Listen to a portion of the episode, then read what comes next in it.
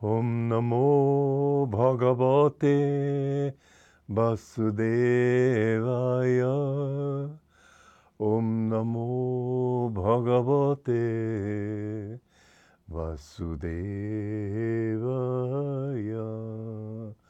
Om, I bow to the Lord Vasudeva.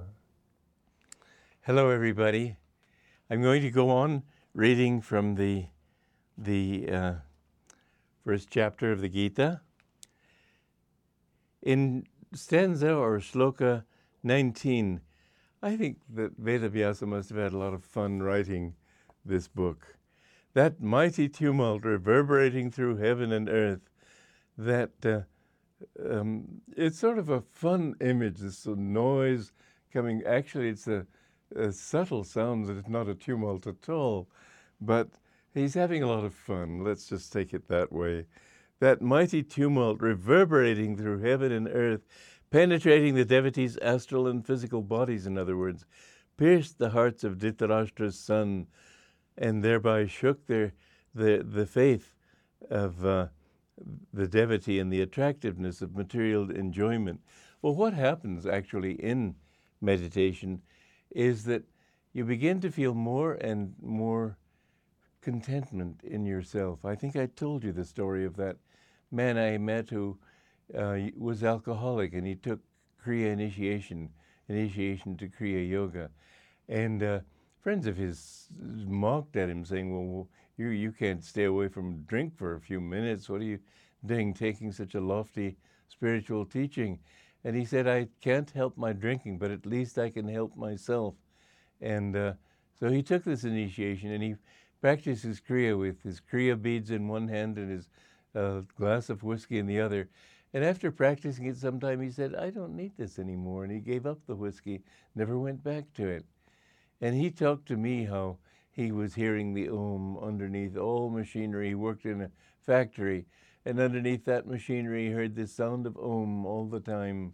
This is the thing that makes this the attractions of this world very unattractive when you have a sense of comparison and when you can feel that inner joy. In the beginning, when you're not feeling any results, it's harder. You have to go by faith.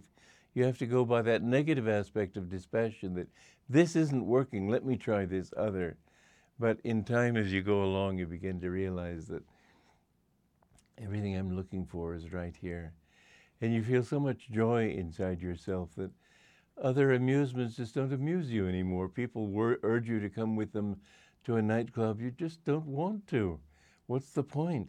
They urge you to come to parties, and you, you may, out of politeness, share with them, but more likely you're, you're going to think in terms of how can I get home.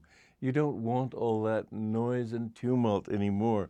So when Vedavyasa in the Gita speaks of the tumult, the good side is creating. That's really not quite the right word, but it's fun. I don't know what it is in Sanskrit, but it's fun anyway is, if not tumult, much, much more attractive.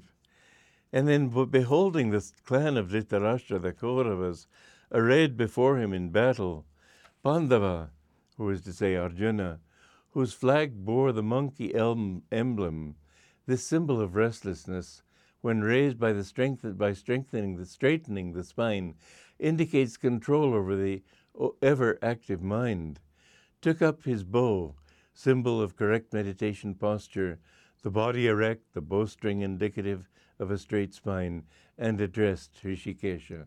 Now, mind you, I'm putting a lot of words in here parenthetically to explain what is meant. He bore the whose flag bore the monkey emblem, and I then I wrote this symbol of restlessness when raised indicates control. There's another little thing that I want to extrapolate there, and that is that this raising of the flag also indicates a very strange practice in yoga, which is called Khechari Mudra.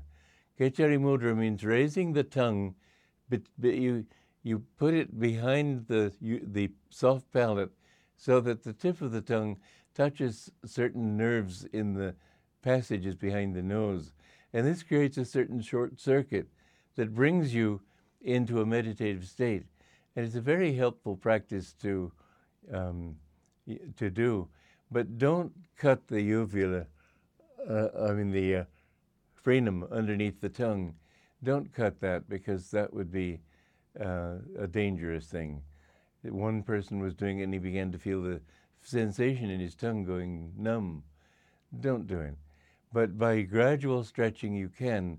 When you can bring that energy uh, so that the tip of the tongue and the um, these nerves in behind the nose are uh, conjoined, you're having the spiritual sexual union, where this union brings you up into the bliss of the spirit.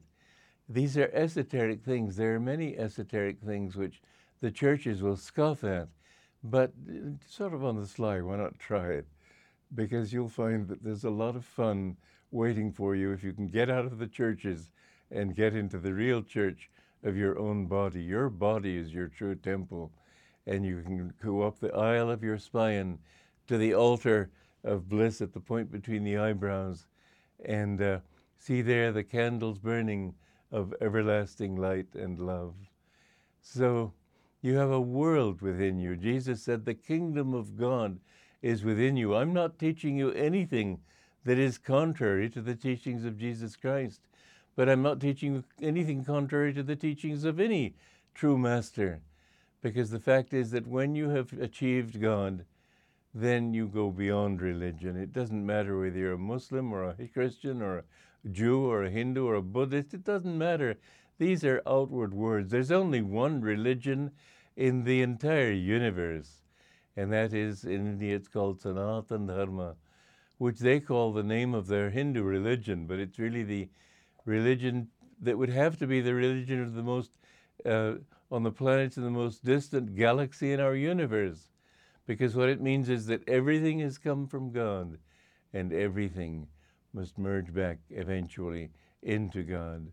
So when um, Arjuna raised his, his uh, flag, he was really talking about the tongue, and he raised his, his uh, um, bow in order to be straight. Remember, there's also another bow here, the the eyebrows, and the arrows that you shoot, shoot through your eyebrows are the arrows of your concentration, your divine superconsciousness. You want to shoot through that spiritual eye. That's it's like a target.